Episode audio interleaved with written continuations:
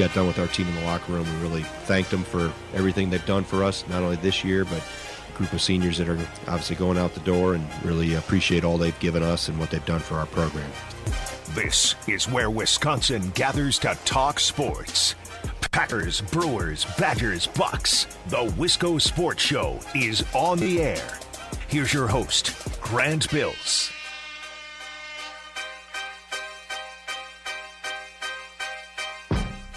I don't uh I don't dream about having children one day. It's not something that I think about a lot. It crosses my mind here and there, but I like I don't have specific plans. Like, oh, I want to have 3 kids and I want to name them Leroy, Elmer, and Mary Lou. Like I don't I don't I don't think about that. But over the course of the last year, I've thought about it more because I'm constantly thinking like, well, what I, I got to have kids because I got I got to tell them about this year we've just experienced. Like if I don't have kids, I can't I can't hold this pandemic over their head. Like if my kids ever complaining about something, I can always be like, "Well, you you would never understand. Back in my day, we had to spend an entire year inside. We didn't even get baseball until I I don't know when I would develop a southern accent, but you get my point. Like I've thought maybe I need to have kids so I can hold this whole pandemic over their head. And I think if I do have children one day, one of the weirdest things that I'll have to explain to them is that we went a full year without March Madness. Like, I, I don't know what the world will be like in 10 years, 15 years. If I ever have kids, I'll be like, yeah, we didn't have that. One day I'm going to be filling out a bracket with my son or watching Loyola play, and Sister Jean no doubt will be alive. She'll be 130. I know she's going to live forever. And I'll be watching with my daughter, and I'll be like, yeah, we went a year without this one time. No way, Dad. Yeah, way. I can't believe we didn't have March Madness last year. I don't know what we did without this. And I don't even like college basketball. Never again. Never again. It's the Wisco Sports Show. My name is Grant Bills. I'm not even going to tell you that I hope you enjoyed your weekend. You had a good. You did. March Madness was back, and it was awesome. I truly don't know what we did without this last year. Because I think over the course of the last couple months, it's like, okay, college basketball's back. We got to watch the Badgers shoot 30% from the field, and we got to watch Virginia play slow Bennett ball, and okay, Gonzaga's the best team, whatever. Like, okay, fine, college basketball. But then we got to the tournament this weekend, and I'm like, oh, yeah, I kind of forgot how nuts this gets. Oh, yeah, you have something called an Oral Roberts taking down Ohio State. And you have teams like Colgate putting a scare into Arkansas and Loyola Chicago beat Illinois. It's like, what did we do without this for a year? Sports are pretty predictable these days. Tom Brady just won another Super Bowl, right? LeBron and the Lakers could very well win another NBA title. He'll probably at least get there. I wouldn't want to bet against LeBron after all these years. Sports are kind of predictable. March Madness is the one thing, the one sport. Oh, and the Dodgers, they're going to be good too, no surprise. March Madness is that one true total wild card. And with everything going on in the last year, I really forgot how wild this gets and how fun March Madness really is. And I know, I'm sure you appreciate it. If I appreciate it, I know you do because college basketball really isn't even my thing. And we're going to talk mostly about March Madness today, a lot about the Badgers, about the tournament as a whole. And if you would like to chime in and share your thoughts, hey, I'd be happy to have you. Send, send me a text. 608 796 2558. You can tweet at me at Wisco Grant. And if you just want to kick back and uh, enjoy and hang out, that's fine too. Never feel the need to text or tweet in. You can just kick back, relax, and listen along. We're going to talk to Ebo from our sister state, or not our sister station, but our affiliate in Madison. That's the zone. We're going to talk Badgers with him. And I have a couple questions about the Big Ten because the Big Ten's having a really, really rough weekend. So we'll BS about that maybe give a, a, tribute to some of these Badgers seniors who have now probably played their last game for Wisconsin, like Brad Davison, Nate Reuvers, as the Badgers lost to Baylor yesterday. So a lot to discuss with Ebo.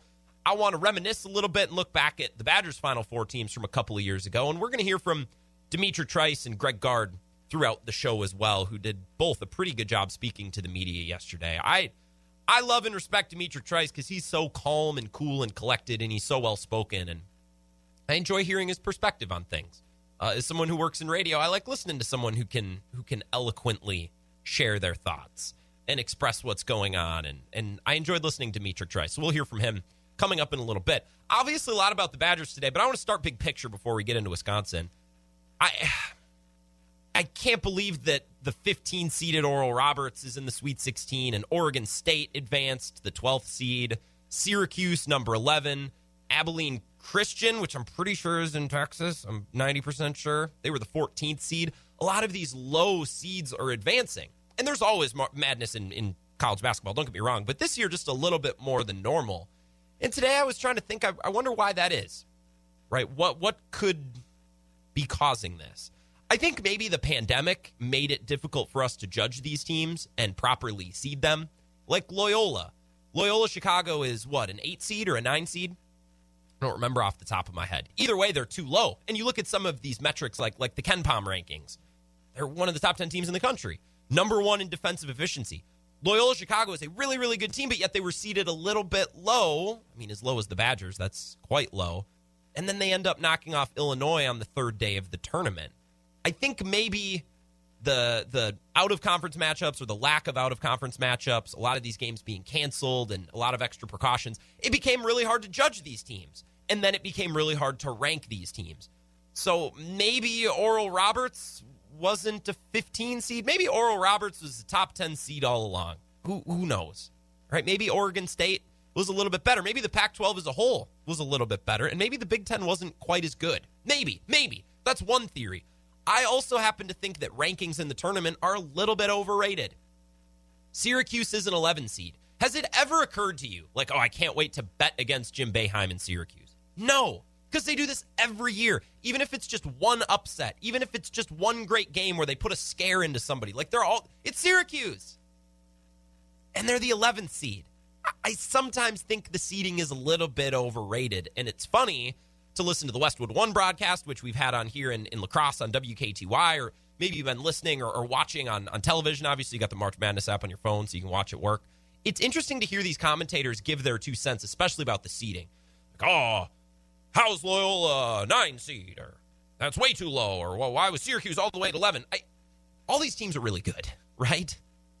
They're, they're one of the best 64 teams in the country. There's a lot of college programs from Division One to Division Three in mid majors and in Power Five conferences. There's a lot of teams, and these teams have made it this far for a reason. So I think when Loyola Chicago gets ranked 8, 9, 10, or Syracuse get ranked at 11, oh, the ranking was so wrong. Well, maybe, maybe not. All of these teams are pretty good. So I, I, think sometimes we overblow the seeding a little bit and we forget, oh, yeah, all these teams are pretty good and they all hang tough with each other. It's about matchups, it's about luck. It's called March Madness for a reason. It's a really rough weekend for the Big Ten, and that makes me sad because Illinois is out, Ohio State is out, Purdue, Rutgers. Rutgers blew a nine point lead in the last couple of minutes, so maybe it's just it's not just Wisconsin that can't execute in the final minutes. There are other teams having issues. Iowa lost earlier today to Oregon. Oregon just confidently, easily beat Iowa. We have Michigan going against LSU tonight and Maryland against Bama. Bama's the two seeds, so I don't know if Maryland will be in there much longer. So I guess now we hitch our hitch our wagon to Michigan, who is without their best player because he's injured. So it's ve- it's very bleak for the Big Ten. And Wisconsin losing yesterday, of course, played a part in that. Let's talk about these Wisconsin games.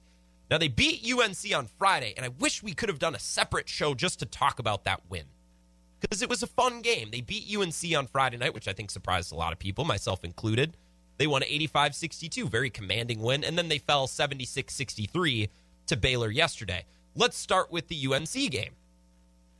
To me, that game was all about guard play. And and good for Brad Davison.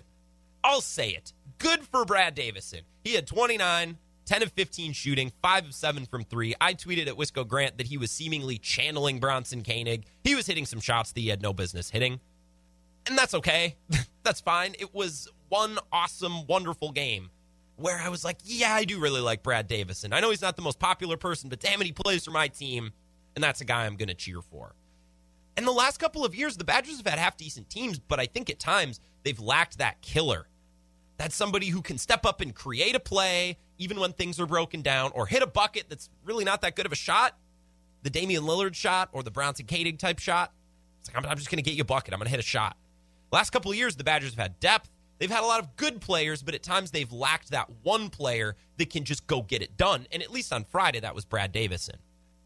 He was that killer. And good for him, because in doing so on Friday, even if it was just one game, Brad Davison kind of stuck it to the haters, didn't he? Like he just kind of just said, up yours, screw you. I know nobody likes me, and I know I don't get the calls, and the commentators are always making jokes and ripping me, but you know what? Screw all you guys. I'm going to take down UNC. I'm going to take down a blue blood, and I'm going to hand Roy Williams and UNC their first loss in the first round. Screw you guys. And you know what? Good for Brad Davison and D'Mitrik Trice. His uh, running mate in the backcourt wasn't bad too. He had 21 on 8 of 15 shooting, five rebounds and three assists too. D'Mitrik Trice will sometimes go cold as a scorer, and that was the case yesterday. We'll get to that game in a moment. One thing that I do really respect about D'Mitrik Trice, other than the fact that he's been in this program for a long time, he's had a lot of good games, hit some big shots. D'Mitrik Trice has a little bit of a Chris Paul in him. Obviously, Chris Paul is one of the greatest point guards to ever play in the NBA. So I'm not comparing D'Mitrik Trice to to that. But there's there's a part of Chris Paul's game where he, he has a good sense for what is needed. Right? What what what what, what does my team need? Do I need to be a facilitator? Do I need to be intentional about getting the ball to a specific player? Or do I do I need to score? And Chris Paul's really good at taking the temperature of a game and, and figuring out what's needed. And D'Mitrik Trice does that at times. Obviously not nearly the level of Chris Paul. But when other people are hitting shots, you look at a boxer it's like, oh, D'Mitrik Trice only shot three times. Oh, okay. Well, he was assisting, he was facilitating because he realized that's what was needed. And there was a little bit of that in that UNC game on Friday. He realized Brad Davison was cooking, needed to get him the ball. He had a couple of assists. Now, going ahead to yesterday's game, the Baylor game, a little bit of a different story. Friday night was all about the guard play. If we're going to talk about the positives from yesterday, they lost to a one seeded Baylor team that's really good. If, if there was a positive to take away, it was the play by the forwards. It was a really good game for Wisconsin's bigs. And I was impressed by a unit that hasn't really impressed me this year. Reuvers had 11 points, which isn't otherworldly, but he looked efficient. He looked comfortable and confident. He didn't seem rattled, which is something we talked about last week. Like at times, Reuvers kind of gets in his own head when he gets off his mark. He didn't look rattled against Baylor. He looked like he had a place on the floor. Micah Potter had 10 and 10. He had a double double and three assists. Not as easy as you'd think. For example, Kofi Cockburn at Illinois, he had five assists all year, and was he was triple teamed uh, in that game yesterday. He had no clue what to do. So three assists. Potter had the rebounds, he had the points, and, and he was facilitating a little bit and had a couple of blocks. Big respect for Potter. Big respect for Reuvers after yesterday. And you know what? Tyler Wahl very limited opportunities flashed some decent moves. And Aleem Ford played okay too. They didn't appear to be bullied and pushed around, and I respect them for that. The guards, on the other hand, yesterday, sheesh. David, Davison and Trice combined to shoot 8 of 28 from the floor. That's 28%. The forwards showed up, the guards didn't. A complete flip flop from Friday. And it wasn't really that hard to see coming. You saw Davison shoot the lights out and score 29 on Friday. You, you knew that probably wasn't going to happen again, and it didn't. And the contrast between Friday night's game and Sunday's game, it's a perfect example of the frustrating team that was the 2020 Badgers. I've said this before, and I really like this expression. The 2020 Badgers were like trying to keep two dogs in a bathtub at once. Like it can't be done. As soon as you get a good handle on one, the other dog jumps out and tracks soapy water all down the hallway. Like you, you don't have enough arms. You, you can't. It would be like in, you're in a fishing boat and it has like six leaks you can plug a leak or two, but as soon as you you pay attention to one, another one's gonna water's gonna start pouring in somewhere else. One game the Badgers shoot really well, but they can't defend and they can't rebound and they can't hit free throws. And then the next game, all of a sudden they can rebound and they can defend, but their shooting goes completely in the tank. And in the small sample size of just Friday to Sunday, you saw that play out. Obvious, clear as day. Friday was about the guards not the forwards. Yesterday was all about the forwards. The guards, they couldn't hit water if they fell out of a boat. Appropriate for our, our leaking boat analogy. And there were some stretches yesterday. They just couldn't shoot the ball. They couldn't score. And our friend Colten Bartholomew, who covers Badger football for the State Journal, he dipped his toe into the basketball reporting pool. We're staying on the analogy of water. He tweeted this yesterday, and I, I thought it was a, a good example. In the first half, the Badgers went from 17 11 to 13 59. No points. 1302 to 944. No points. 827 to 519. No points. And then 519 to 306. In the second half, they went from 20, so the jump, to 1749. And then they went five minutes near the end of the game from 725 to 227. The Badgers might get a bucket, but then they're going to turn around and go cold for five minutes. It's just really, really hard to win like that. And just looking at Friday, just looking at Sunday, that perfectly outlines this Badgers season. One game, they'll shoot the ball great. They can't rebound, they can't defend, but they'll shoot the ball great. And then a couple of days later, they'll shoot the lights out and everything else will go in the tank. Or they can't defend, but now they can hit free throws. Okay, well, now they're hitting free throws, but they can't rebound. It's just, it never all lined up for this team. They'd have great moments and they do good things here and there, but it just wasn't consistent. They couldn't put it together, and certainly not against good teams, not good enough to get wins against good teams. Really, really frustrating, and it's obvious, right? Friday was about the guards, and then on Sunday, the guards went in the tank, but the forwards decided to play. Of course, against a good team like Baylor number one seed. They look the part of a number one seed too. I know it was a frustrating loss, but it's a really, really, really good team, and they they showed it. They flexed their muscles a little bit yesterday. Let's take a break. I want to continue to talk about the Badgers. Hear a little bit from D'Mitrik Trice, what he has to say, and not about his future. I don't want to talk about that. I actually want to talk about these games. We have games going on right now. I want to talk about the games. So we'll continue this conversation, talk more March Madness coming up next here on the Wisco Sports Show.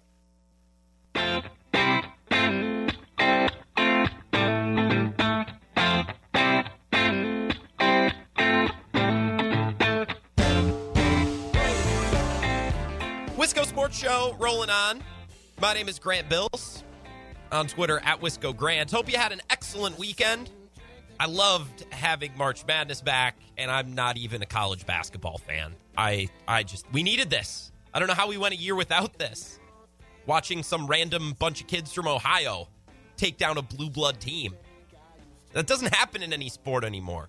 It's the Dodgers, the Lakers, wherever Tom Brady goes.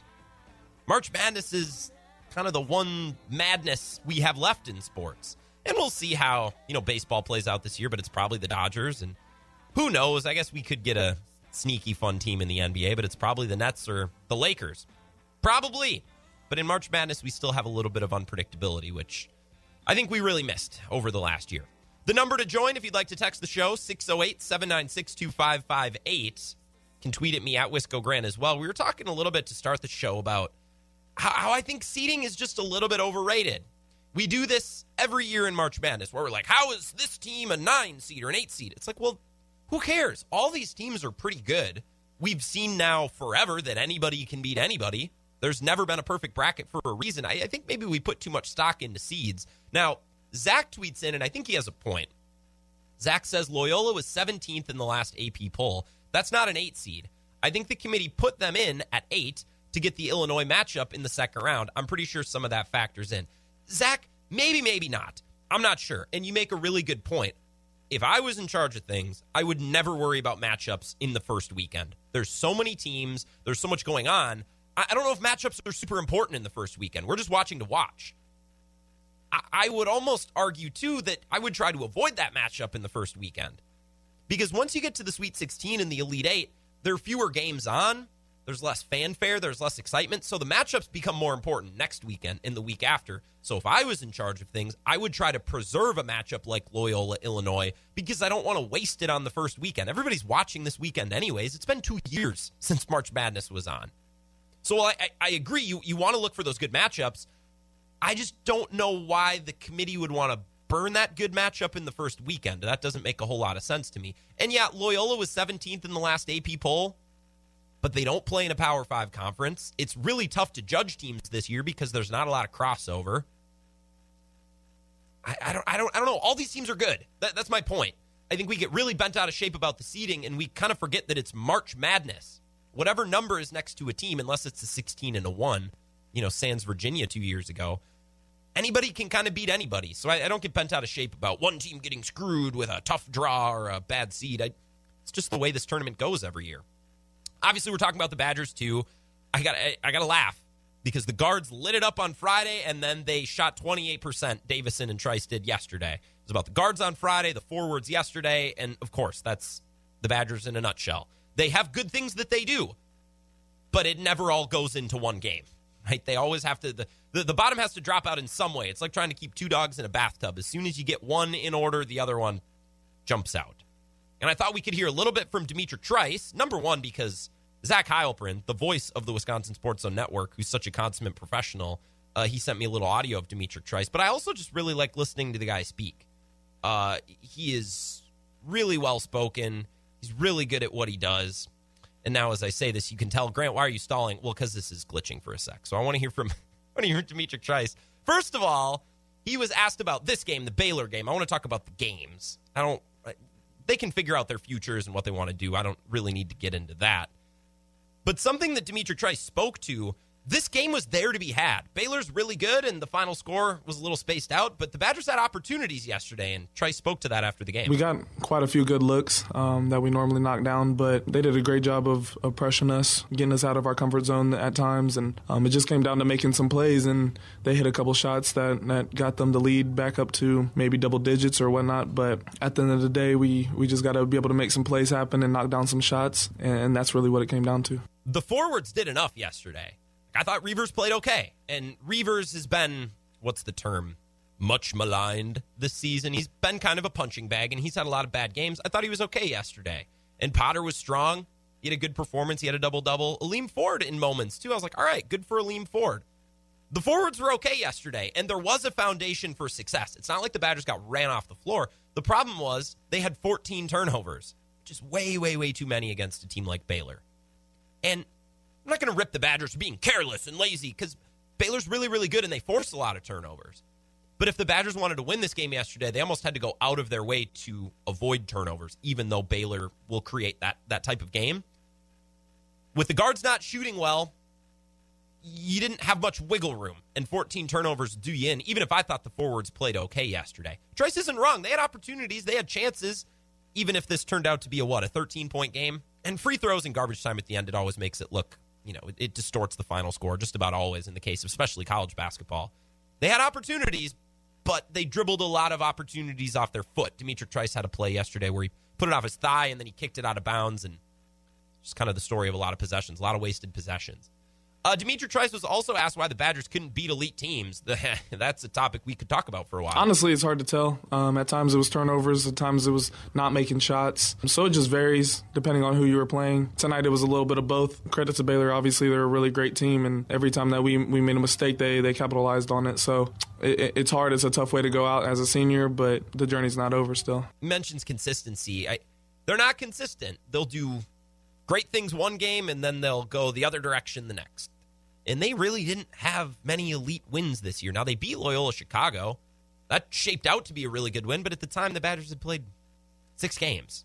Like that was so early on, it's tough to do anything with that win. Once we really got into the meat of the season, let's say after the first of the year, lost to Michigan, lost to Ohio State, lost to Illinois, lost to Michigan, lost to Iowa, lost to Illinois, lost to Purdue, lost to Iowa, lost to Iowa. Like that's just all the good teams they played, they lost to. So D'Mitrik Trice is going to have to speak to that. Explain why you couldn't beat any elite teams because it's clear as day. You don't even need to watch this team. If you just looked at the schedule at the end of the year, you think, oh, okay. They couldn't beat anyone good.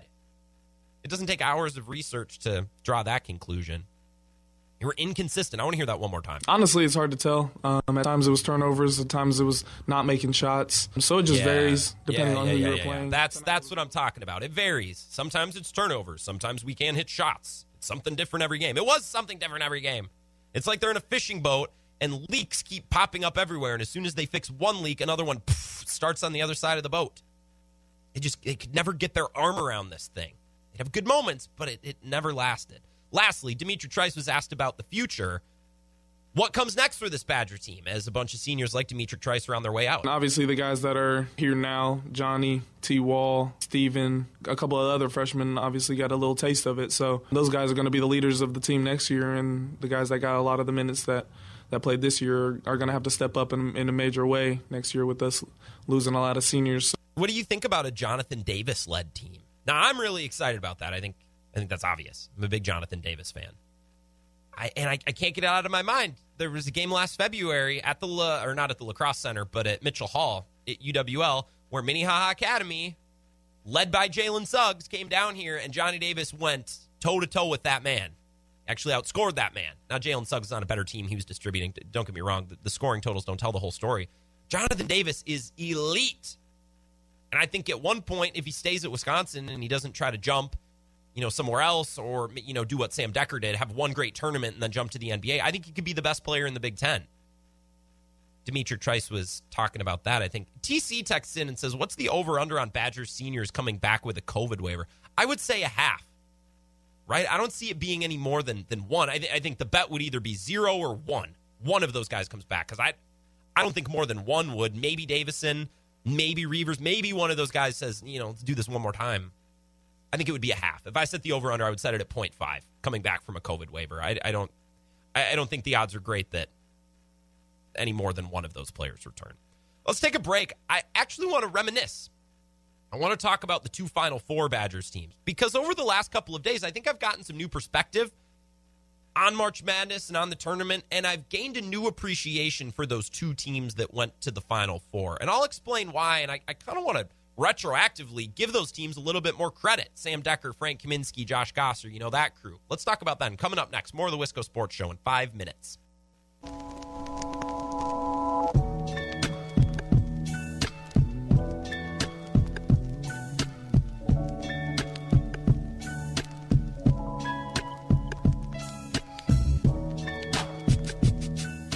Wisco Sports Show rolling on.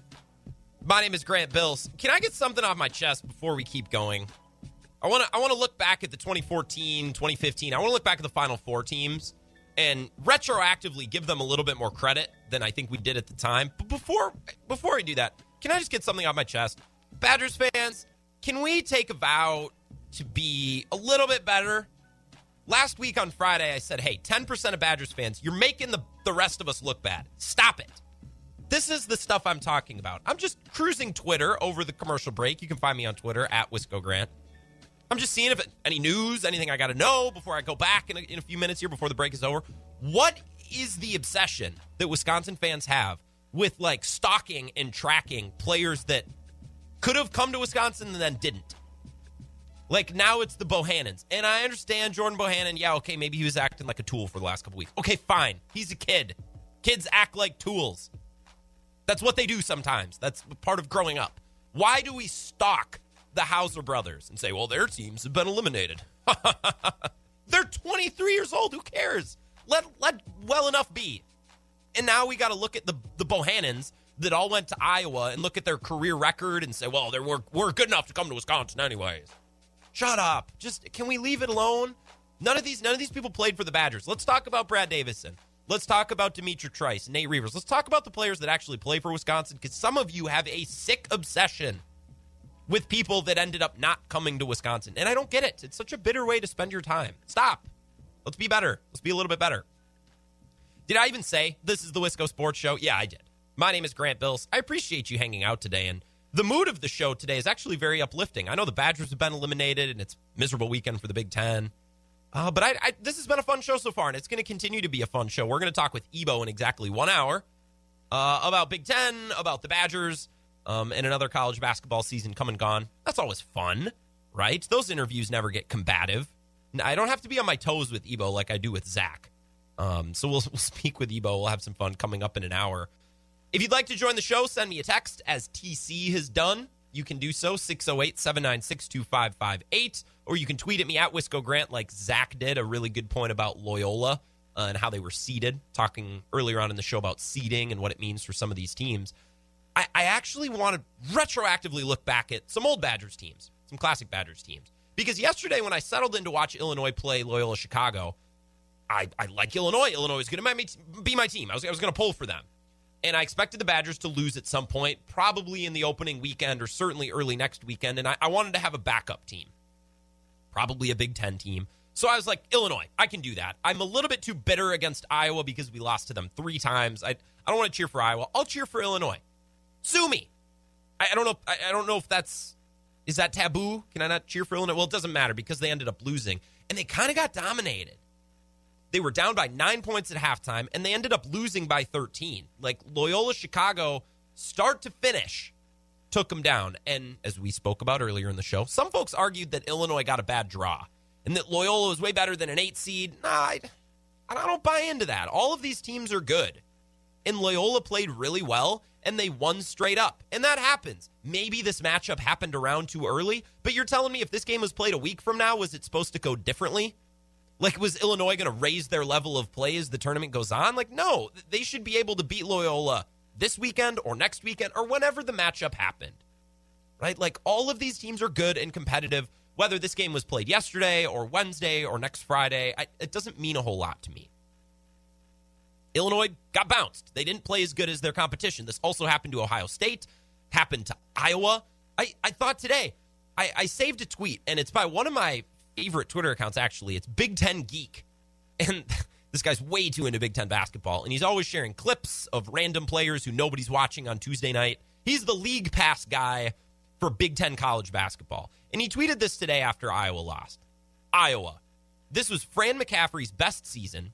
It took a decade to get all the pieces together, including a once in a decade score, and that amounted to a third place finish and another one and done NCAA tournament. Since arriving, McCaffery is 505 in Big Ten play. I don't care about that last point. I care about this season. Iowa was excellent. Everything came together. The recruits all fit together. They had their star in Luka Garza, and they lost on opening weekend. It's March Madness. This happens, right? And after this weekend, we just witnessed, and the carnage that was kind of turned loose on our, our precious Big Ten teams, our really, really good conference. I thought we could just take a moment to appreciate those two Wisconsin teams that went to the Final Four in 2014 and in 2015. And I understand those teams never won a national title. And I think we harbor a little bit of resentment from that, especially because they lost to Duke. But as time passes and I watch more of these tournaments, I appreciate those teams more and more because both of those teams received really high seeds. They were a two seed in 2013 14, and then they were a one seed the next year. And all of those teams beat who they were supposed to beat. Right? Let, let, let me explain. Let's start with the 2013 2014 team. Previously, they had gotten bounced as a five seed to Ole Miss. That was a pretty frustrating year. I remember that. And then they come back with Dekker, Kaminsky, Jackson, Josh Gasser, Ben Brust, and they go 25 and 6 in the regular season. They finish number 9 in the country and they earn a number 2 seed in the tournament. And they proceed to go on this really nice run. They beat American, who was the 15 seed, 75 35. Not a given. Ohio State just lost to number 15 Oral Roberts. Then in round two, they beat Oregon, number seven, which is interesting because number two Iowa just this morning lost to number seven Oregon. Exact same circumstances. Then in the Sweet 16, they beat up on Baylor by 15 points. That's the number six team. And then in the Elite Eight, they go toe to toe and they beat Arizona in overtime by a point and they executed against a team that featured three NBA players. They had Aaron Gordon, TJ McConnell, and Rondae Hollis Jefferson. The Badgers, round one, took care of business. Round two, took care of business. Round three, took care of business. And then the Elite Eight, they went up against a really good team. The ball bounced their way, they hit free throws, and they won. And then, of course, in the Final Four, we, we know that they essentially lost on a buzzer beater to Kentucky in heartbreaking fashion. My point being, they handled American when they were supposed to handle American. They handled Oregon when they were supposed to handle Oregon, which is exactly the thing that Iowa couldn't do early this morning. They beat Baylor when they were supposed to beat Baylor, and they put themselves in toss up games against Arizona, which they won, and they put themselves in a toss up game against Kentucky, which they lost in very similar fashion to the way Arizona lost to Wisconsin. My point being, that entire run was filled with traps. It would have been easy to lose to Oregon. Iowa did it this morning and that team just cruised. Anyways, chalk right up until the Elite Eight. That's really hard to do. And then next year, they come back. They return almost the entire same team. And they have an amazing regular season, right? Everyone returns. They win the Big Ten regular season. They win the Big Ten tournament. And you think, okay, things are going too well for this team. They're due for an upset. They're, they're due to lose to some 15 seed. They're due to lose to Oral Roberts, or they're, they're due to lose to to some random team in round two because it's, it's March Madness. That's what happens, right? But no, they come back the next year. They whoop Coastal Carolina. Then they beat Oregon in round two. Very similar to what happened earlier today. They could have lost to Oregon in round two. They didn't. Then they beat a blue blood, North Carolina. And that game was not without its challenges. Wisconsin was down at times. And I remember Zak Showalter being the spark plug. That team could have laid down. Very similar to the way Iowa kind of laid down against Oregon today, but they didn't. They fought back and they were able to win that game. Then they get to the Elite Eight. They play the two seeded team, Arizona, and they smash them. Sam Dekker was hitting everything, and Frank Kaminsky was a man on a mission. He had 29. And then they have a rematch against Kentucky. They put themselves once again in a toss up game, and then they get over the hump. Do you have any idea how difficult that is to do back to back years as a program like Wisconsin. They don't have blue blood talent coming in every year. They, they weren't Louisville or Kentucky or Duke. That like there are teams that that make back to back Final Fours, but not teams like Wisconsin. No, absolutely not. That team for two years handled their business, beat the teams they were supposed to beat, put themselves in advantageous situations against good opponents. It worked out in 2014, 2015 against Kentucky. It didn't the year before. They lost in a, in a buzzer beater game. Right? I just, I've grown so much more of an appreciation for those two teams because we've seen year after year how hard that is to do. Right? That speaks to Bo Ryan and the leadership on that team. Just think of Zak Showalter. They could have laid down and lost to North Carolina. They never would have got back to the Elite Eight or the Final Four. They never would have played in the national title game. But Zak Showalter said no. And their good players stepped up and they were leaders and they were resilient. Whereas I was watching Iowa earlier today and the announcers said as much. They kind of laid down. They're like, all right, this is done. Let's go home. March Madness is a minefield, really.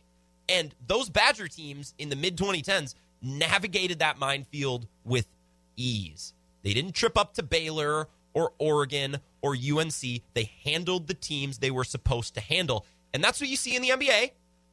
That's what you see in the NFL and in Major League Baseball. You, you, you don't see that in March Madness because in March Madness, well, it's it's madness. It's a minefield. It's really tough for a one or a two seed to just simply beat the teams they're supposed to beat. That's why no one fills out a bracket and always picks the higher seed because it doesn't work that way. But yet the Badgers a couple of years ago they were able to do that, and I don't know if we appreciated it at the time. Like the Packers with Aaron Rodgers. I'm not going to say I expect them to make the NFC Championship game, but it's very reasonable to think last year they got there and played the Niners, and then this year they got there and played the Bucks. It's like, okay, yeah, they were a good team. That doesn't happen in college basketball. There's always some team like Oral Roberts that has to turn over the apple cart. Or with the case of Iowa today losing to Oregon. That Iowa team is really good. And Oregon just kind of handled them. That happens. That happens every year. It doesn't mean they were seeded poorly. That doesn't mean that Iowa got a tough matchup or they were screwed. It just, that's how the sport works. But yet, for those two years, Badgers basketball, they they kind of they kind of went against the grain, and they were the team that beat the teams they were supposed to beat and handled their business. Where most teams don't do that, unless of course you're talking about the Blue Bloods, which by and large get a transfusion of new talent every year. So it's it's not like it's the same team, right? You're taking different cracks at it every year. Whereas the Badgers, for two straight years, said no, we're going to do this. That's really impressive. And looking back on it now, I don't know if I appreciated it at the time. Coming up next, we'll continue to talk a little bit more about college basketball. At some point today, I want to tuck in a tiny little bit of Packers talk. Maybe we'll do that coming up next, or maybe we'll do college basketball. I don't know. I'll read the room on the other side of this break. And if you have anything to add, you can text me 608 796 2558 or tweet me at Wisco Grant. Feelers, we'll feel it out. Coming up next here on the Wisco Sports Show got done with our team in the locker room and really thanked them for everything they've done for us, not only this year, but group of seniors that are obviously going out the door and really appreciate all they've given us and what they've done for our program. This is where Wisconsin gathers to talk sports. Packers, Brewers, Badgers, Bucks. The Wisco Sports Show is on the air. Here's your host, Grant Bills.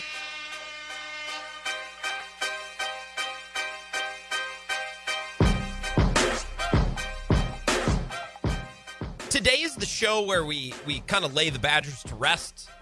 Badgers basketball was eliminated yesterday by Baylor, and we do this for every team. Uh, over the last couple of years of doing this show, I've, I've done this many times. We bury the Brewers after they lose in the postseason, or the Dodgers, the Nationals, and then last year to the the Dodgers again in the most like forgettable playoff series I've ever remembered. With the Packers, it's been the same thing right? After the Niners game, we laid them to rest. After the Bucks game last year, like we do this where we have to once a year kind of do the farewell show to one of our favorite teams after they lose in the postseason. And typically those shows are like kind of depressing and sad. But today's show hasn't really been that way for whatever reason. I maybe because it wasn't really a surprise that the Badgers lost. Maybe because we just felt lucky that they got the one win that they did on Friday night against North Carolina. I, I, don't know, but for whatever reason, I feel very at peace with this Badgers team and with Reuvers and Trice and Davison. I don't feel depressed and I don't feel angry like I need to yell about how my team really, really screwed the pooch. Like, no, I, I feel very at peace. I feel content today. And I hope that you're feeling the same way because starting the week in a miserable mood, that's just no way to start the week. We did that with the Packers a couple months ago, and I thought I was going to fight a coworker when I was done with the show. This is much, much better. Wisco Sports Show my name is Grant Bills. Thank you. Thank you for tuning in and making the show a part of your evening. If you would like to be a part of the show and send me a text, you absolutely can. Text me 608 796 2558. Twitter at Wisco Grant is wide open as well, always, not just during the show, but throughout the day. I'm typically mad on Twitter. I had a day on there. I probably tweeted 10 times today, which is not good. I need to spend less time on there. But I'm on there, so you might as well come join me at Wisco Grant. Follow me there. We're going to talk with Ebo, our good friend from the zone in Madison. We'll talk with him at 535 about the Big Ten and the Big Ten's having a miserable weekend. Just a just a god awful time.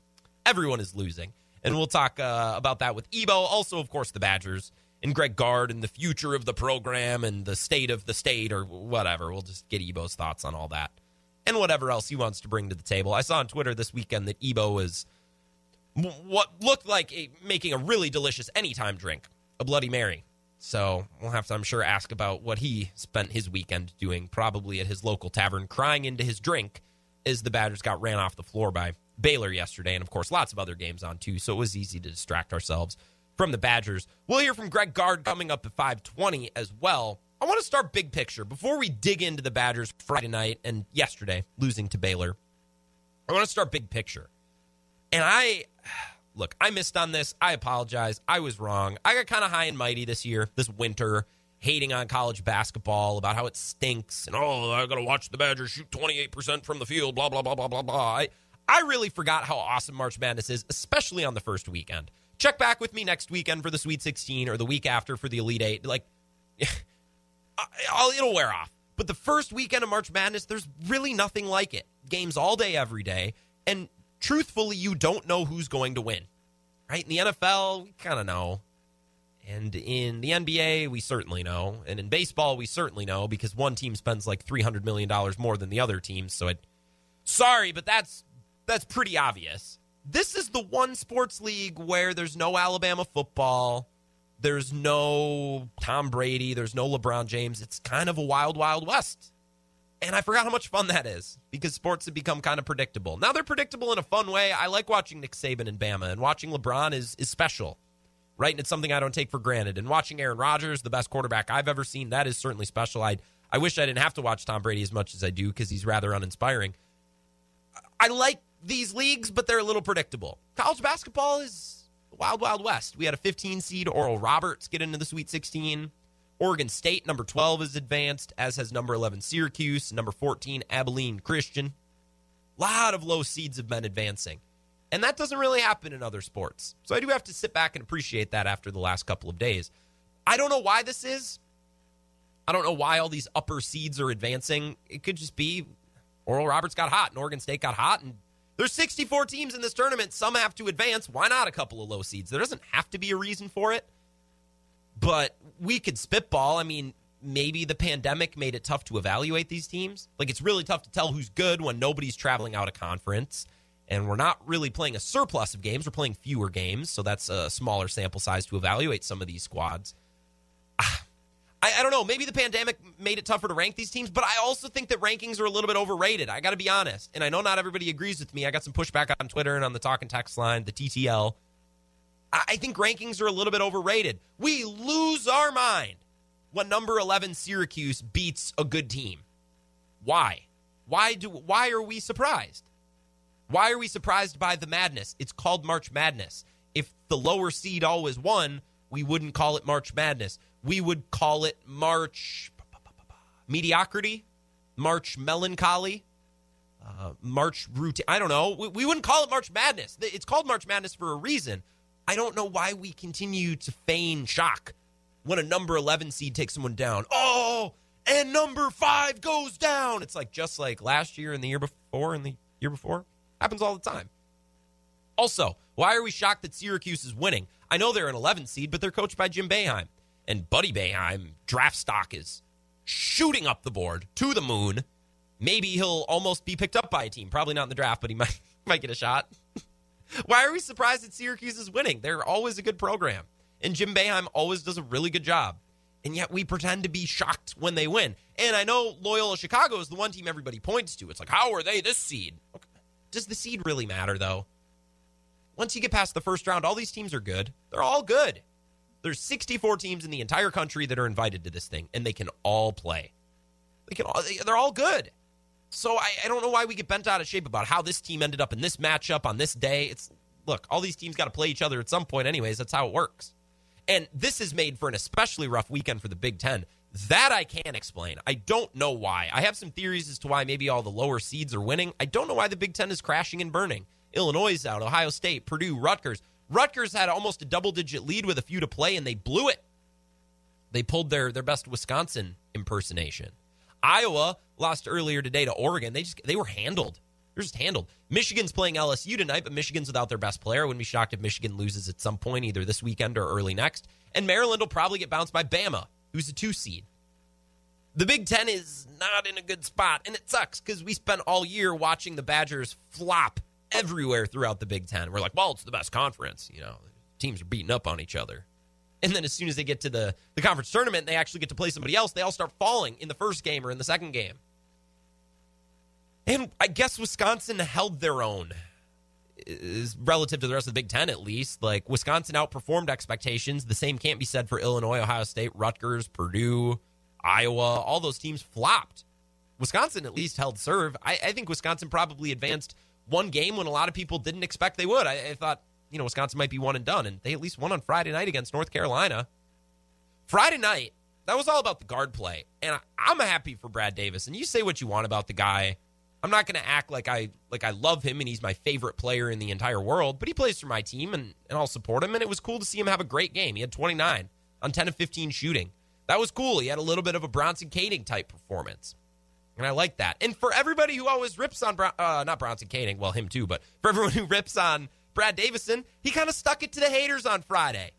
And that was awesome. That made me happy. And D'Mitrik Trice played well. Friday night was all about the backcourt. We'll talk more about that. First, let's go to the talking text line 608 796 2558. Welcome to the Wisco Sports Show. Who do I got here? Who am I talking with? Uh, this is Scott. Scott, welcome to the show. What's going on? Hey, uh, so I drive my co-watchers crazy because I always comment on the officiating in any sport. Mm-hmm. But I was going to say, I noticed over the weekend they're doing this thing where if there's a foul, they wait to see if the ball is going to go in the hoop. Yeah. If it's about to go in, then they won't call it. But if it's not going in, then you get a super late whistle. And in that first half of the Badger game, that just kept happening. And there were a couple bad offensive foul calls that the Badgers had go against them, but that'll happen. But this thing that started in the NBA, it's just sort of rampant in college now. And it's like just call it square, and if it's a foul, it's a foul, not you know an and one opportunity sort of thing. Um, so I just was really frustrated watching that, just saying like, okay, well now we're in a foul situation and they get two free throws, fine, but it wouldn't have been a foul if it had just gone in. So um, maybe that's just new to college basketball, and I only care during this time of year. but uh, I just, I think oh, Scott, I I think I kind of lost you. I think we lost you. Well, excellent call either way. I you drop off. I, I think you got everything out that you needed to. I think that's an excellent call, and I I saw somebody point that out yesterday, and I'm combing Twitter right now because I, I think it might have been Doug Gottlieb, who works for Fox Sports, and he's been on the Westwood One call for some of these college basketball games the last couple days. And I think he does a really good job when he's talking about college basketball. When he tries to talk about anything else, I think he goes out of his way to kind of be a turd. Which he's a really good radio host. I like Gottlieb. I like how he does the show. I sometimes he tries to be, I think, a little bit of a jerk. I think it was Gottlieb who tweeted about it where they'll wait to see if the ball goes in, and if it doesn't, okay, then we'll blow the whistle. Maybe, just maybe, I don't want to be a conspiracy theory guy. My team got screwed.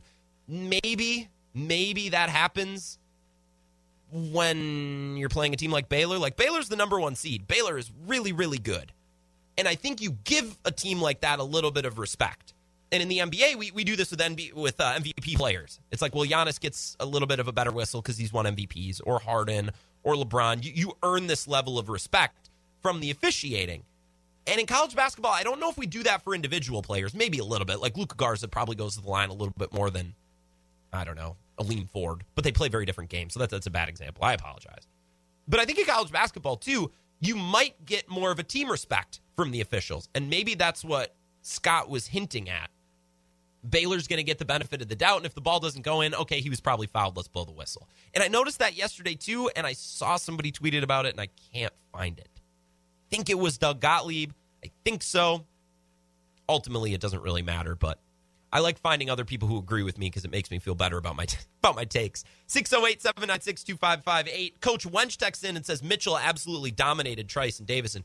Coach Wench, you are exactly right. And let's move on to the Baylor game. Let's talk about Mitchell in the Baylor game because Friday the UNC game was all about Davison and Trice. They were great right? D'Mitrik Trice had 21, Brad Davison had 29, and it was the backcourt game. Those two lit it up. And then yesterday, it was the exact opposite, right? The guards were, well, they just kind of, kind of a turd. Davison and Trice combined to go 8 of 28. 28% from the field. That's that's well, it's that's a turd. They were turds yesterday, which is so appropriate for this Badgers team to be really good from the backcourt in one game and then turn around 48 hours later and completely stink it up. Now, difference in opponents, right? Baylor has good guards, UNC is a little bit bigger. So that matchup on Friday was a little bit more advantageous for the guards, whereas the Baylor game, maybe for the forwards. And to be positive, because I'm trying not to be a total downer of a show today, the forwards played well yesterday. I was impressed by Nate Reuvers, and I haven't really ever been impressed by Nate Reuvers this season. He had 11 points, which isn't otherworldly, but he was efficient, he was comfortable, and he didn't seem rattled. And when we talked to Zach Heilprin on Friday, talking about Reuvers, and I, I just kind of asked Zach, like, what's Reuvers' deal? Like, what, what, what, what are you doing here? And Zach didn't say it. I don't know if if the word just went over his head and he got tongue tied, or if Zach was trying to be nice. I, I will I will protect Zach in this instance, and I will be the one to say it. Nate gets rattled. Like Nate Reuvers gets rattled. If he takes a couple of looks and they don't go, or he gets surprised by a defensive look or something like I think he gets in his head a little bit and he'll get pushed around. And Zach, I don't know for, for what reason he didn't use the term rattled last week. I'll say it. He gets rattled. And he wasn't rattled yesterday. I thought he played pretty well. And I thought Potter played really well too. He had 10 and 10. He had a double double and he had three assists. And if you watch a lot of NBA, you might be thinking, Grant, three assists is nothing. Why is that noteworthy? Kofi Cockburn had five assists all season. And that showed up yesterday because Loyola Chicago just triple teamed Kofi Cockburn anytime he had the ball. And you'd think it's just as simple as kick it out and find a shooter. It's not. And Micah Potter did pretty well yesterday in a tough matchup against a really good team. I respect for Micah Potter. TJ Wahl, or Tyler Wahl, excuse me, not TJ Wahl. Tyler Wahl showed some pretty decent moves yesterday. He had a back down move and he went reverse. I was like, okay. And Aleem Ford had a couple of good plays. Like, I have respect and appreciation for Reuvers, Potter, and Ford yesterday, and Tyler Wahl, too. The forwards were okay. The guards, on the other hand, stunk. They were bad, as Coach Wench said on the talk and text line 608 796 2558. And is that not, by the way, a, a, perfect microcosm of the Badgers season this year? Right? Friday, it's all about the guards. Guards killed it, shot the, shot the hell out of the ball. And then Sunday, the forwards showed up, but the guards go completely in the tank that was the way of the road for this 2020 Badgers basketball team. It's like trying to keep two dogs in a bathtub at once. You just they couldn't do it. As soon as they would correct one issue, another would appear. Like you're in a fishing boat and it's leaking. Okay, we get this hole plugged. Okay, well there's another one. Well, let's fix that one. Oh, now there's a leak in the back. It's just one thing after another, and they could never get their arms around this thing. As soon as they'd get their rebounding figured out, everything else would go to hell. Or as soon as they would heat up from shooting around the arc, well, now they can't get rebounds. And now they can't play defense. That was uh, what happened against Iowa in the Big Ten tournament. They played pretty well against Iowa in the Big Ten tournament. And they shot the ball well. Problem is, everything else went into the tank. 608 796 2558. Quick, we got time for one call before we go to break. Let's go to the talk and text line. Who, who do I got here? Welcome to the show. Well, thank you. This is Tom. Tom. And uh, I'm just calling to comment on um, March Madness. And it, this is thrilling to watch these underdog teams come up and just kick some butt. Yeah. And frankly, Loyola is just really impressing me right now. You know, there's nothing that can defeat prayer. And they've got a, what a 100 year old nun who is praying with them. Yeah. And saying, Fight, fighting Illini, um, we can beat them. You know, God help us. And darn if they if he didn't, you know. So I am just thrilled about some of these upsets. It's just amazing to me. So that's my that's my big comment. This is a very exciting tournament, yeah. and uh, I'm thrilled about it. I, I am as well, How about Thomas. you? I, I, I appreciate the call. I am as well. I have a couple things to say to you. Number one, you have a tremendous speaking voice. You should host this show and not me. Uh, number two, I love that you brought up Loyola Chicago and some of these underdog teams because they're not just like winning on buzzer beaters. Like they're dominating teams. And Loyola Chicago got a tough draw. They had to play Georgia Tech, who was white hot, and they handled them. And then they have to play Illinois, who's one of the better teams in the country. And they didn't beat Illinois on some controversial call with a half court buzzer beater shot. Like, no, they handled Illinois. They handled Illinois. They held Illinois to 58 points. That team can play defense. They're really well coached. They were really smart to blitz Kofi Cockburn because the man can't pass. You think any center can, you know, have the presence of mind to find a shooter when he's being triple teamed? Not the case. No, I, I'm with you, Thomas. And once again, I'm still not over your voice. And about the power of prayer, I don't disagree with you. And I think it's really funny that the schedule makers decided to schedule a number one seed like Illinois on a Sunday against a hundred year old nun. Like I think they were really tempting fate. I think they I think they left Illinois out to dry a little bit. They're like, hey, play this really good team. They're led by a hundred year old nun, and it's Sunday morning. Godspeed. and then they fell, which is I love this tournament too. I appreciate your call, Thomas. Call back anytime. 608 796 2558. More of the Wisco Sports Show coming up next. This is the Wisco Sports Show with Grant Bills on the Wisconsin Sports Zone Radio Network.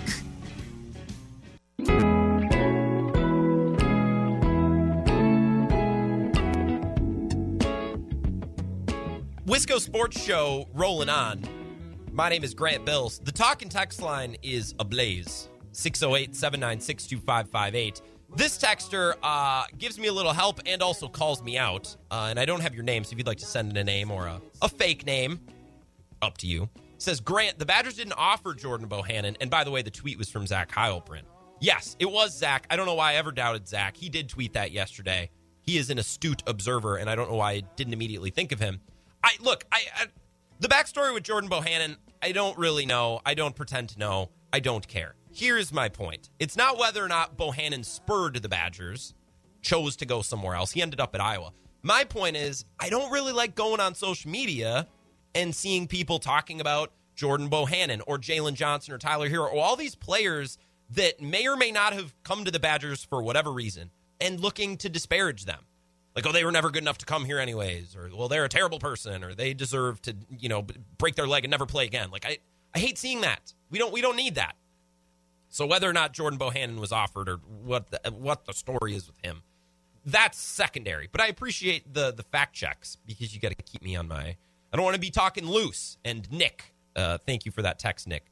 Uh, Julie says a couple random observations from March Madness. Well, let's hear them, Julie. Krutwig runs on his toes. you sure don't see a lot of big men that are that light on their feet. That's a 10 out of 10 observation. Who knew Colorado was so good? They definitely grabbed their opportunity to show all of the show all of us. Hashtag no hockey on the Wisco Sports Show. Not anti-hockey. I just I just don't watch it. I only have so much time to watch so many different things. Uh, I'm a I'm a Colorado Buffs fan though. They are my Pac-12 team. They're a Pac-12 team, right? Am I really embarrassed? Now I got to look it up. Colorado Conference. I swear they're in the Pac-12, right? I had a sweatshirt once, so I'm a fan. Another text. Joe says other teams don't pray. Jesus really cares about early round NCAA. if the guy if the guy hosted a show, I'd never listen. Yeah, good take. I'm assuming you're talking about Gottlieb. I like the way Doug Gottlieb does a show. I like how he does these long form conversations and he really fleshes things out. And, and like, I like listening to him.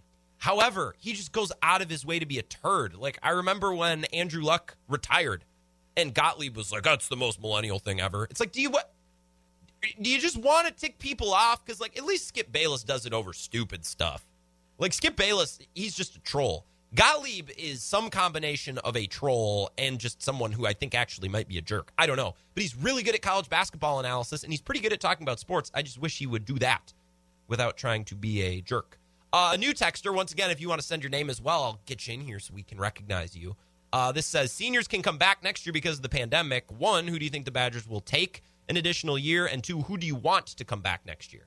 Look, I, I will welcome back with open arms any Badger that wants to come back. I'm fans of these guys. They play for my team. So if Reuvers wants to come back, amen. Let's let's get better. Let's try to get let's you know let's make improvements. Let's round out his game. Sure.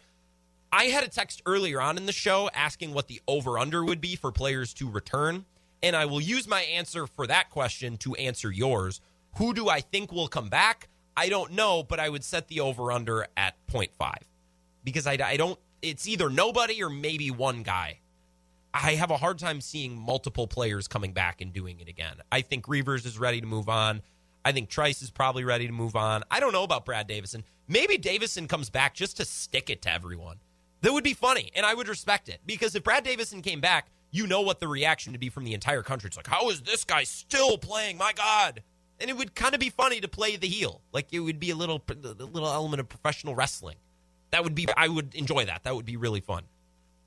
Steve Millay says 101 years old. She's amazing. Yes, she is. Sister Jean is something else. I don't know what the selection committee was doing. I think they really, really tempted fate when they scheduled the number one seed against a 101 year old nun on a Sunday morning. I think they they were kind of leading, to use a biblical term, uh, they really put Illinois in the role of Isaac when Abraham was asked by God to sacrifice him, uh, and then it was a, it was a big test. I think they kind of put Illinois in that position. They're like, here, it's Sunday morning. Here, go play the really, really good team that has a lower seed for whatever reason. Not important. Also, their their leader is a 100 year old nun. They had chapel this morning. Godspeed, and they got their butt kicked by Loyola Chicago.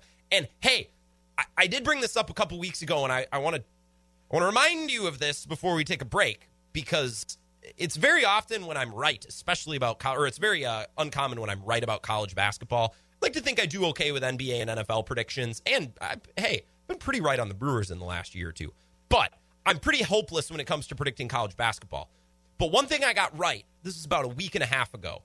I said, focus on the teams who know how to play defense. Now, in the Big Ten, everybody lost, so it, it didn't really matter. But I said, hey, focus on Illinois, focus on who's the other team, who's the other team who play defense. Michigan, but they lost their best player to injury, so that's tough. I said, hey, Iowa is a, a trap. They can't defend, and they still can't defend. Ohio State couldn't defend, or uh, uh, Purdue couldn't defend. All those teams have lost.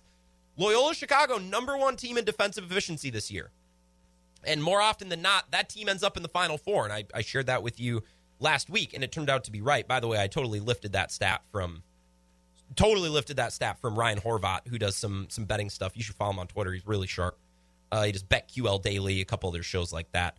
Before we go to break, Justin tweets in, so right about how good the 13 14 and 14 15 Badgers were. Be the best we will ever see as Badger fans. Yeah, that crossed my mind in the moment. Looking back now, I'm just so impressed that that team avoided getting upset and avoided, you know, stepping on a mine as they navigated round one, round two, Sweet 16, Elite Eight. They they just took care of business, and it's not really a take care of business sport. It's a cross your fingers and hope kind of sport. And for two years, the Badgers really they took care of business. You could kind of pick chalk with the Badgers because they took care of it. Let's take a break. Talk to our friend Ebo from the Zone in Madison. More of the Wisco Sports Show coming up next. This is the Wisco Sports Show with Grant Bills on the Wisconsin Sports Zone Radio Network.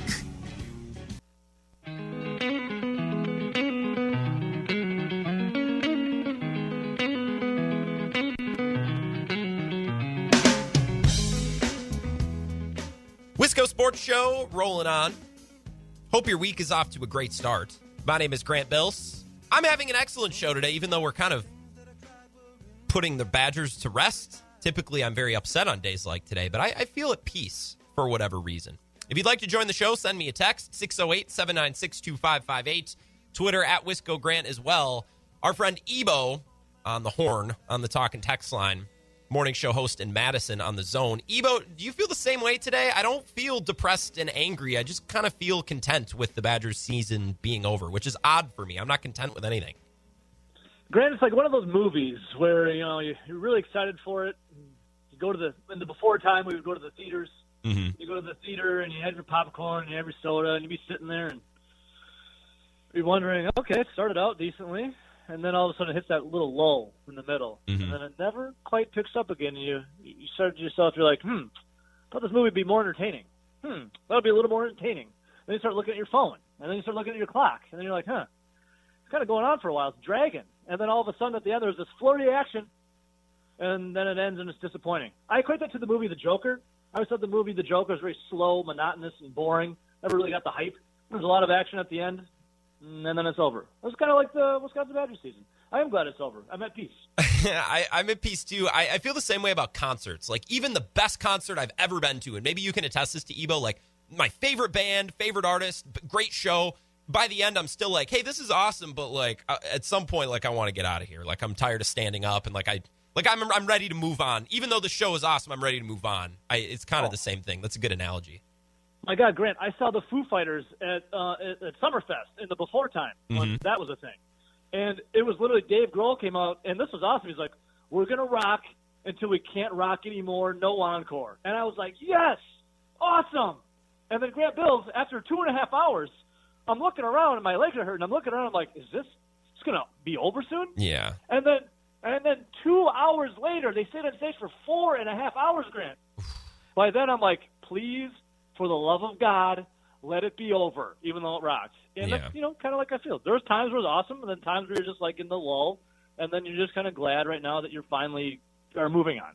That's how I feel about every concert. Like it's great, but when it's done, I'm I'm ready to be done. Like I want to go be in the peace and quiet, and I want to I want to sit down. Ebo, Grant, I saw Lil Wayne. I saw Lil. Sorry, I saw Lil Wayne. He played. He was for 45 minutes. I wanted more. The only time I've ever wanted more. Lil Wayne. it's tough to play a concert and leave people wanting more because typically concerts drag on way too long. I, maybe this Badger season was the perfect length because it we didn't have as many games. There wasn't as much filler. We, we kind of got to the tournament what felt like a little bit faster. And Ebo, I wish we could have reacted to these games individually. Right? I wish I could have done a show on Saturday about the North Carolina game, kind of debrief, you know, take a temperature of the room, and then watch the Baylor game and do a different show. It, like these are kind of hard to break down together. These are two very different games.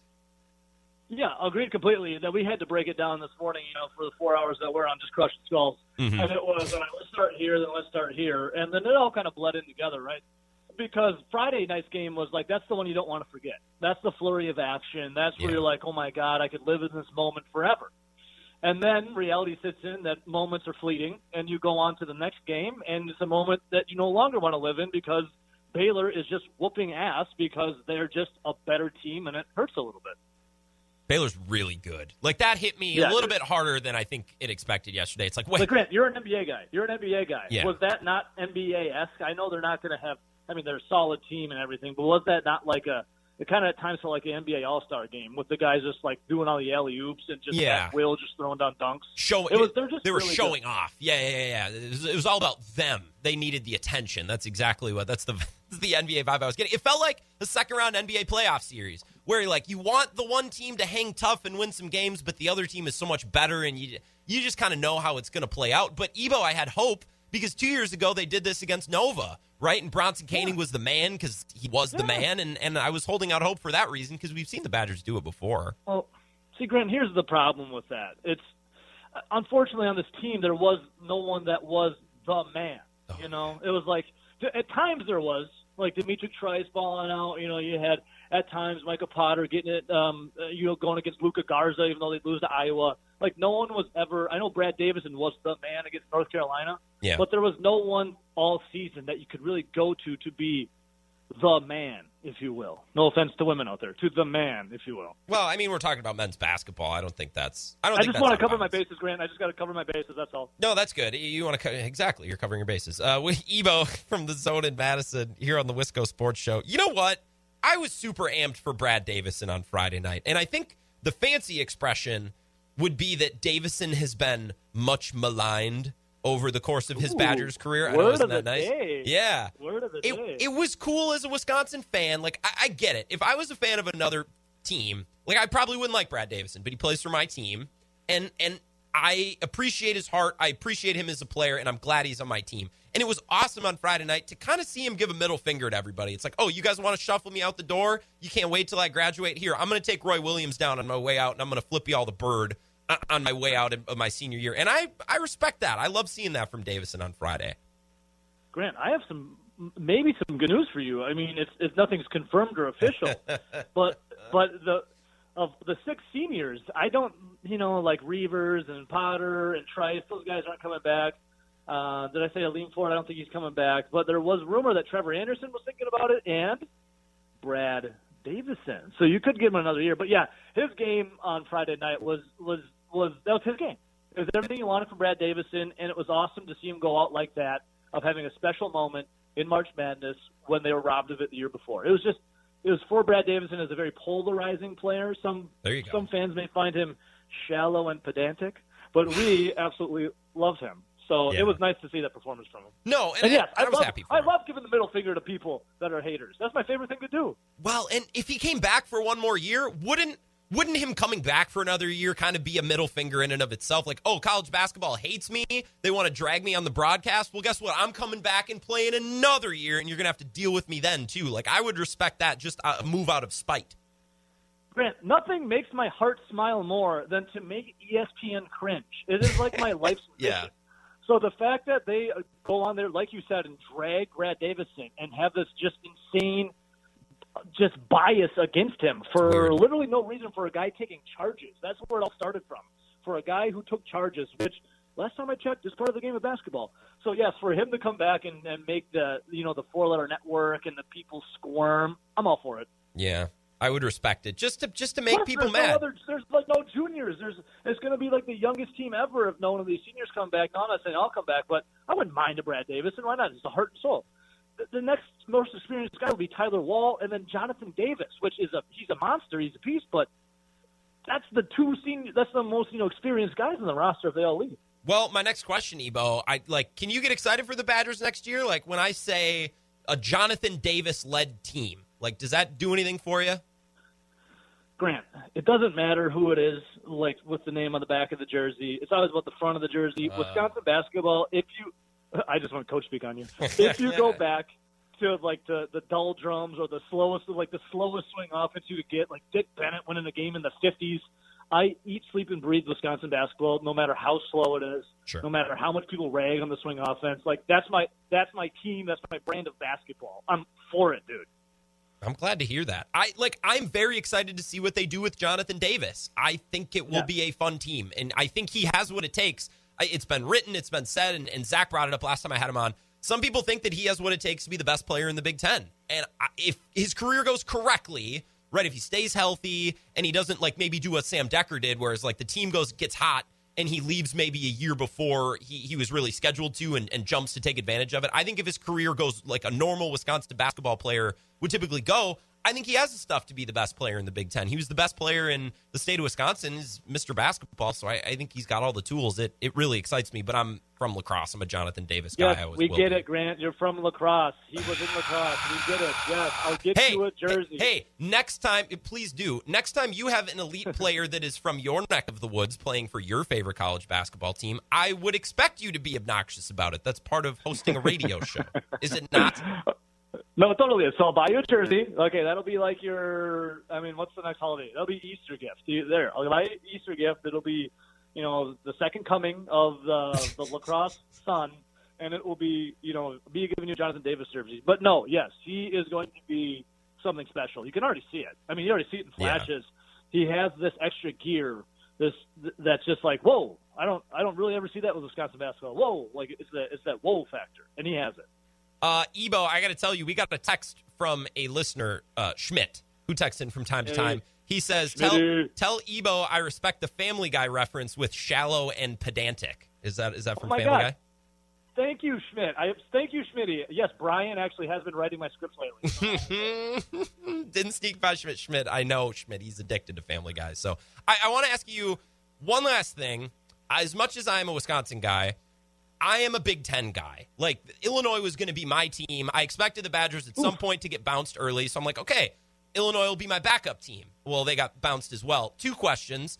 Uh, number one, is that bad? Like, is that is there some sort of rule of which Big Ten teams we can and can't cheer for, and where does Illinois fall? And also, why is the Big Ten doing so poorly? Do you have any theories? Uh, the well, the Big Ten definitely is doing poorly. I don't think there's a real answer why. Um, all of a sudden, the Pac-12 is like balling out of nowhere. There, there doesn't rating need to be an answer, by the way. There doesn't need to be a reason. I just figured maybe you came why. up with some theory.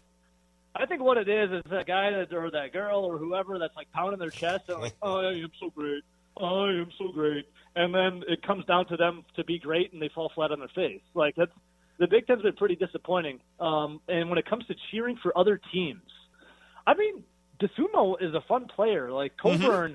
There's so many jokes you can make with his name. You say Cockburn, like it's hilarious. Mm-hmm. So like Illinois, I've tried to be like a Blackhawks fan because there's no hockey team here in Wisconsin. Can't do it. Yuck. Despise the Chicago Cubs with all of my being. Uh, the Chicago Bears are hilarious. It's my favorite comedy on, on, on network TV. Mhm. And uh, I actually don't mind the White Sox just because it like I, I, don't, I, I don't know. I just do. I guess I can't explain it. But Grant, there's nothing wrong with rooting for a team. Um, I'm kind of rooting for Michigan, but maybe that's because I got them going to the championship game. Yeah. But in my bracket, but there's nothing wrong with it. It's Big Ten basketball, man. I just love Big Ten basketball in general. I could, I'll go whoever else is in it, you know. And I was rooting for Abilene Christian. They're getting their asses kicked right now, 48 to 27. Like I can't root for them anymore. Just whatever. Just Cinderella stories are always fun. Cool. Question for you. Yeah. Sorry. Sister Jean fan, yay or nay? I okay. First of Thank all, you. Yes, that's a nay. I agree. Well, I don't hate her. What I what I don't like, and it was the same thing a couple of years ago, and I've heard other people make this point, so I'm not pretending to be original. What I don't like is the coach is awesome. He beat Brad Underwood's ass in that game yesterday and outcoached him ah. thoroughly. And then the players played amazing. Like, and what do we talk about? We talk about Sister Jean, and it's it's great. That's such a fun story. But I think if this was any other team, we would be focusing more on the players, and that's not the case with Loyola Chicago. So Grant, that's that's the one thing. The, what's his? What's the old? What's the guy's name on Loyola? Crumholt or Uh, I know. Okay. Yeah, the the guy who looks He's- like Paul Blart. I know who you're talking about. his look is incredible. Like that's March Madness, baby. Just like it looks like a you know male pattern baldness, this little weird stash, this like you know crap eating grin, and you're like, mm-hmm. I this guy, yes. Like I'm not. I don't have to look at some pretty boy. I don't got to look at you know this or that. I'm looking at a guy that just like I feel like that guy. Like I could be him. You know, just like that's your average American, just getting out there, getting it done, just balding just goofy looking, the mustache. I get behind that. Instead, I got to look at a 101 year old sister Jean. Give me the give me the Cro-Magnon caveman guy. I want him. Yeah, I, I, don't disagree with you. By the way, Cameron Krutwig, that name combined with the look, I think he might be from Wisconsin Rapids. Yeah, I mean, yes. I, mean, I could go if bars were open here in Madison. I go in there, he'd be having like a bush light at the end of the bar, and I'm like, I would love to buy you another one, sir. Yes. That's I my like thing him. about Sister Jean. To answer your question, yeah. I just Instead, I, don't got to look at a 101 year old that scored as many points as I have in the NCAA tournament. Like, give me the give me the caveman guy. I think the selection committee did Illinois a disservice scheduling them against a 101 year old nun on a Sunday morning. I think they tempted Yeah. fate a little bit there. I mean, they're doomed from the start. Yeah, I would. I would What you tend gonna say no to to the. Holy Ghost? What are you gonna say no to the Holy like what? What are you gonna say no to Jesus? No. Yeah. Of course they're winning. I had a I had a caller earlier on this hour, it- great speaking voice, which blew me away, and he said, "You know what? Don't underestimate the power of prayer." And I said, "My God, how did I not dedicate ten minutes to this today? We should have done the religion thing because there are a couple of stories right now between." COVID and then what's going on with Deshaun Watson, like touchy issues that I don't really want to wade into. What about the power of prayer? Could have spent eight minutes on that today. Grant, you could have played some angels, like you know, talking in the back or singing in the background. It would have been beautiful. You know, our Grant Bills, who are in La Crosse, hallowed be thy name. Yeah. Mike is on. No dead air is done. Now let us have a beer. That was great. know. That was that was great. I'm gonna I'm gonna let you wrap up the interview on that very very high note, Ebo. I appreciate your insight and your uh, your unwavering love for Badgers college basketball. I love it, and I love making it a part of this show. Well, Grant, thanks for having me. I appreciate your time, and can't wait for Bucky basketball this year. Now we're full on draft mode, baby. Go Pack, go. Thanks, Ebo. Talk to you soon. See you, bud. Oh, he's quoting Family Guy, getting called out by texters. Uh, Herman says, "Tell Ebo he sounds like Dickie V. He needs to he needs to age a little bit, but I bet Ebo could do a pretty darn good Dickie V impression. I agree. He does have a similar voice." Steve says it's spelled Cockburn, so so it should be pronounced. Yeah, it's it's spelled Cockburn. It said Coburn. I think there's a joke in there. Sorry, Steve, that I I'm struggling to pick it out on air. That's my bad. It makes for bad radio. Final segment, Wisco Sports Show. Your final thoughts, 608 796 2558. Let's wrap this up. Coming up next.